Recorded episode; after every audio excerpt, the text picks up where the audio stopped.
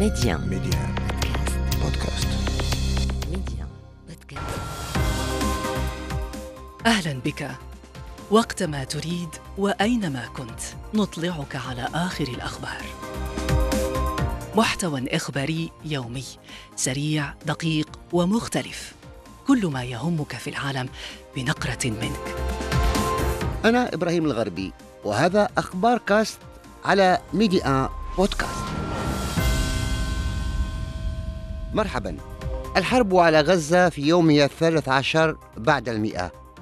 محكمة العدل الدولية تدعو إسرائيل إلى منع ارتكاب أي عمل يحتمل أن يرقى إلى إبادة جماعية في قطاع غزة وإلى السماح بوصول المساعدة الإنسانية إليه.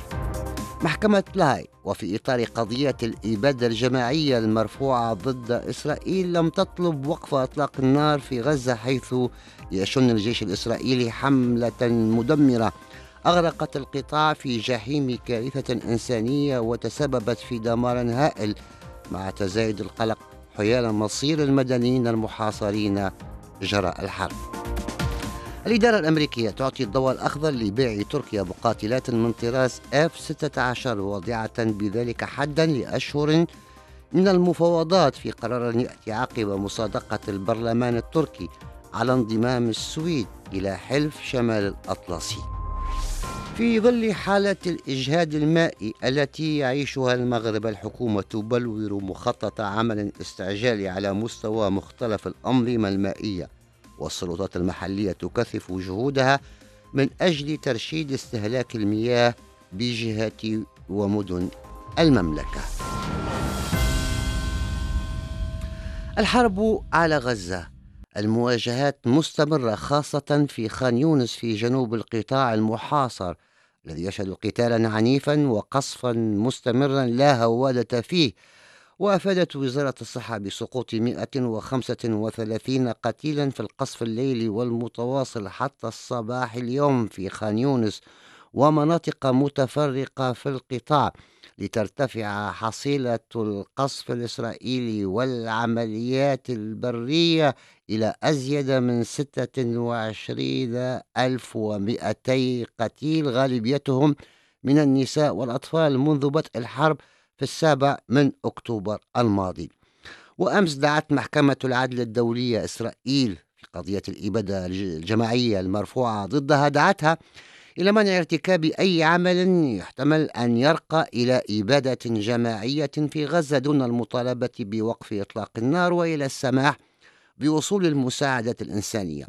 وقالت المحكمة إن إسرائيل المسيطرة على كل معابر دخول المساعدات الدولية إلى قطاع غزة الذي تفرض عليه حصارا تاما يجب أن تتخذ خطوات فورية لتمكين توفير المساعدات الإنسانية التي يحتاجها الفلسطينيون بشكل عاجل. ورحبت حماس بقرار محكمة لاهاي الذي وصفته بأنه تطور مهم يسهم في عزل إسرائيل وفضح جرائمها.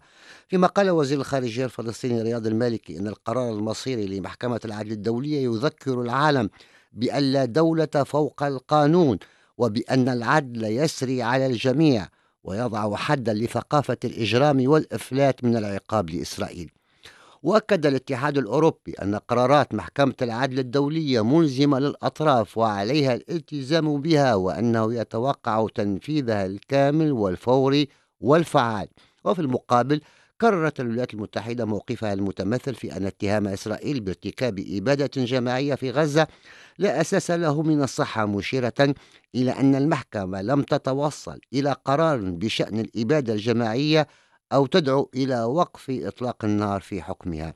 عن دلالات قرار محكمة العدل الدولية وحمولاته نستمع إلى عبد المجيد المراغي عضو لجنة المحامين الدوليين لملاحقة جرائم إسرائيل.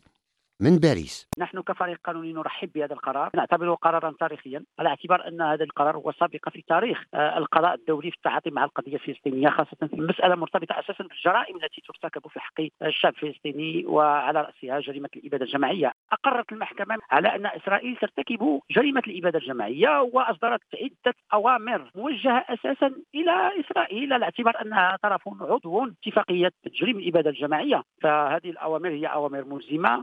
باتة حائزة لقوة الشيء المقضي به غير قابلة لأي استئناف وأي طعن. بعد ذلك يأتي مسألة تنفيذ هذا نقاش آخر. قرار محكمة العدل الدولية والذي هو قرار تاريخي رغم أنه لم ينص على وقف فوري لإطلاق النار لكن القرار الأول عندما يأمر إسرائيل بأن توقف كل الإجراءات التي من شأنها أن تخرق المادة الأولى والمادة الثانية من اتفاقية تجريم الإبادة فهذا يعني أنه أن توقف أعمال القتل وأعمال العنف واستعملت المحكمة هذا المفهوم. كذلك السيدة رئيسة المحكمة استعملت هذا هذه المصطلحات أثناء تلاوتها لنص القرار والذي هو قرار معلل ونحن نقول كقانونيين كمحامين نقول بأن التعليل هو أقوى وأكبر من الحكم نفسه لأن التعليل في روحه يعتبر إسرائيل ترتكب جريمة الإبادة الجماعية وبالتالي نحن لا ننتظر أن تبت المحكمة في الموضوع. الموضوع تقريبا شبه محسوم فيه. الآن إذا موجهة لإسرائيل بارتكابها جريمة الإبادة الجماعية وما صرح به رئيس الوزراء الإسرائيلي نتنياهو ولكأنه يعترف بالفعل على أنه ارتكب جريمة الإبادة الجماعية. ويبقى مصير المدنيين في غزة محل قلق بالغ. غداة قرار محكمة العدل الدولية التي دعا إسرائيل إلى منع ارتكاب أي عمل يحتمل أن يرقى إلى إبادة جماعية. وتتركز المخاوف على مدينة خان يونس الرئيسية في جنوب القطاع التي تشهد قصفا لا هوادة فيه وقتالا عنيفا بين القوات الإسرائيلية وحركة حماس ما أدى إلى فرار الآلاف في الأيام الأخيرة. وتقليص قدرة مستشفي ناصر والأمل إلى حدها الأدنى. وغرقت الحرب قطاع غزة في جحيم كارثة إنسانية وتسببت في دمار شامل وأجبرت نحو مليون وسبعمائة ألف شخص على الفرار باتجاه الجنوب حيث يتجمع عشرات الآلاف من النازحين في رفح على بعد بضعة كيلومترات جنوبا في ظروف يائسة في منطقة صغيرة على الحدود مع مصر. نتابع هذا الروبورتاج الذي أعده مراسلنا في غزة عادل الزعنون لا مأوى ولا مكان حتى لإقامة الخيام في رفح لعشرات آلاف النازحين الذين فروا قسرا من خان يونس تحت الضربات الجوية والمدفعية العنيفة. آلاف النازحين في ظل البرد والأمطار ناموا ليلتهم على الأرصفة وفي الطرقات إذ لا متسع لهم في مراكز الإيواء في مدارس الأونروا يقول مواطنون. لا مأوى ولا مكان ولا ولا خيم حتى في رفح ولا أماكن فاضية في رفح اللي يسكنوا فيها. وضع مأساوي جدا لا يوصف تايهين يعني مش عارفين وين يروح لا معهم فلوس ولا أكل ولا أي مواد. الوضع كتير صعب يعني من بعد ما دخلوا خانونس وصار الآليات يعني وصلت عند النازحين مش قادرين إحنا مش يعني فيش الناس بطلت عارفة وين تروح الحل إنه الحرب توقف. ويواصل الجيش تفجير العديد من المنشآت والمنازل في منطقة المواصي في غرب خان يونس ومخيمها الغربي وأحياء المدينة في الوسط ولا زال مصير الكثير من المواطنين مجهولا يقول مواطنون كانوا ينتظرون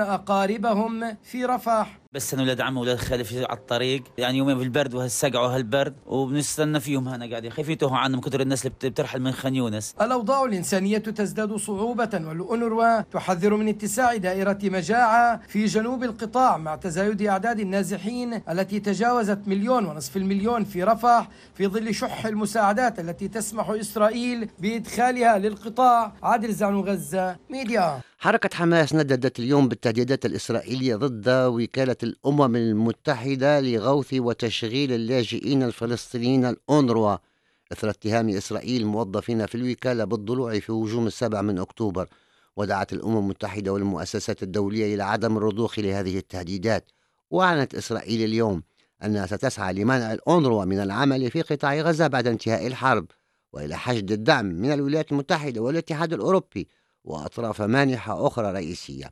وقد أعلنت كندا وأستراليا تعليق تمويلهما للوكالة بعد الاتهامات الإسرائيلية.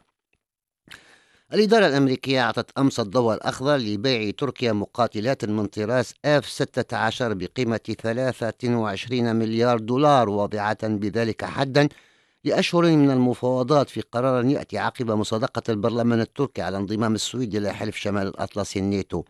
واختارت وزارة الخارجية الكونغرس رسميا بهذه الصفقة وفقا لما يقتضيه القانون الأمريكي. وكانت قضية طائرات الآف 16 التي تحتاج إليها تركيا لتحديث سلاحها الجوي موضع مفاوضات طويلة بين واشنطن وأنقرة إثر تقدم السويد بطلب الانضمام إلى الناتو.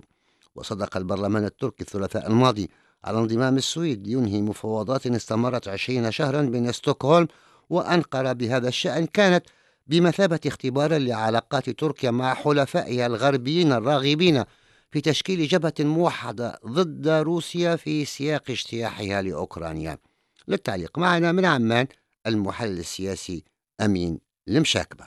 موافقة واشنطن أو الولايات المتحدة على أسلحة وطيارات أف 16 لصالح تركيا تأتي في إطار ترضية تركيا وتعزيز ودعم قوات تركيا لأن هناك مطالبة بهذه الطائرات منذ زمن طويل. وتأتي أظني كمان في ضوء دخول السويد الناتو وموافقة تركيا على دخول هذه الدولة إلى الناتو في أوروبا بشكل عام. وبالتالي تعزيز لقدرات تركيا الجوية وطبعا معروف أن تركيا جزء من قوات الناتو أو عضو في الناتو بشكل كامل وتلعب دور كبير في المنطقة وفي قضايا المتعلقة بالاستقرار والأمن وخصوصا فيما يتعلق في محاربتها للارهاب وبالتالي هذا يأتي تعزيز لمواقف تركيا السياسية وتمكين لها في تقوية وقعها العسكري بشكل عام. في ظل حالة الإجهاد المائي التي يعيشها المغرب الجهات الحكومية بلورت مخطط عمل استعجالي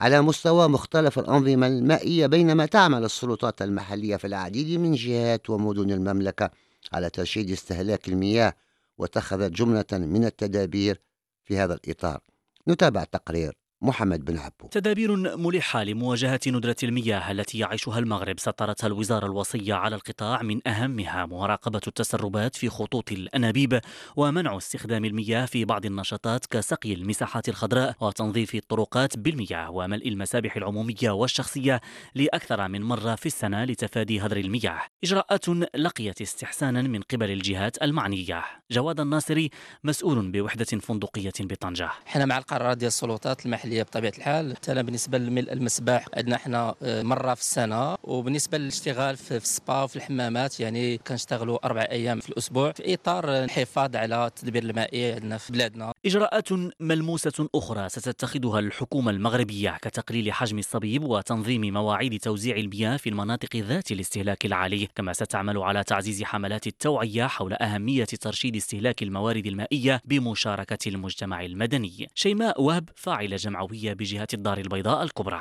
خمس سنين ديال الجفاف وحنا داخلين السنة السادسة على التوالي من الجفاف. إلا ما درناش واحد الاحتياطات ما وعيناش بينا حنا كمواطنات ومواطنين غتولي عندنا واحد الندرة كبيرة ديال الماء وغنقدروا كانوا نستعملوا الماء مرة واحدة في اليوم. توجيهات الوزارة شملت أيضا عقد اجتماعات شهرية مع شركات توزيع المياه لتقييم استهلاك الماء وتحديث الخريطة الاستهلاكية مع إيجاد بدائل من أجل تقليل تأثير ندرة المياه على المواطنين والاقتصاد المغربي بشكل عام. ونشرة أخبار كاست.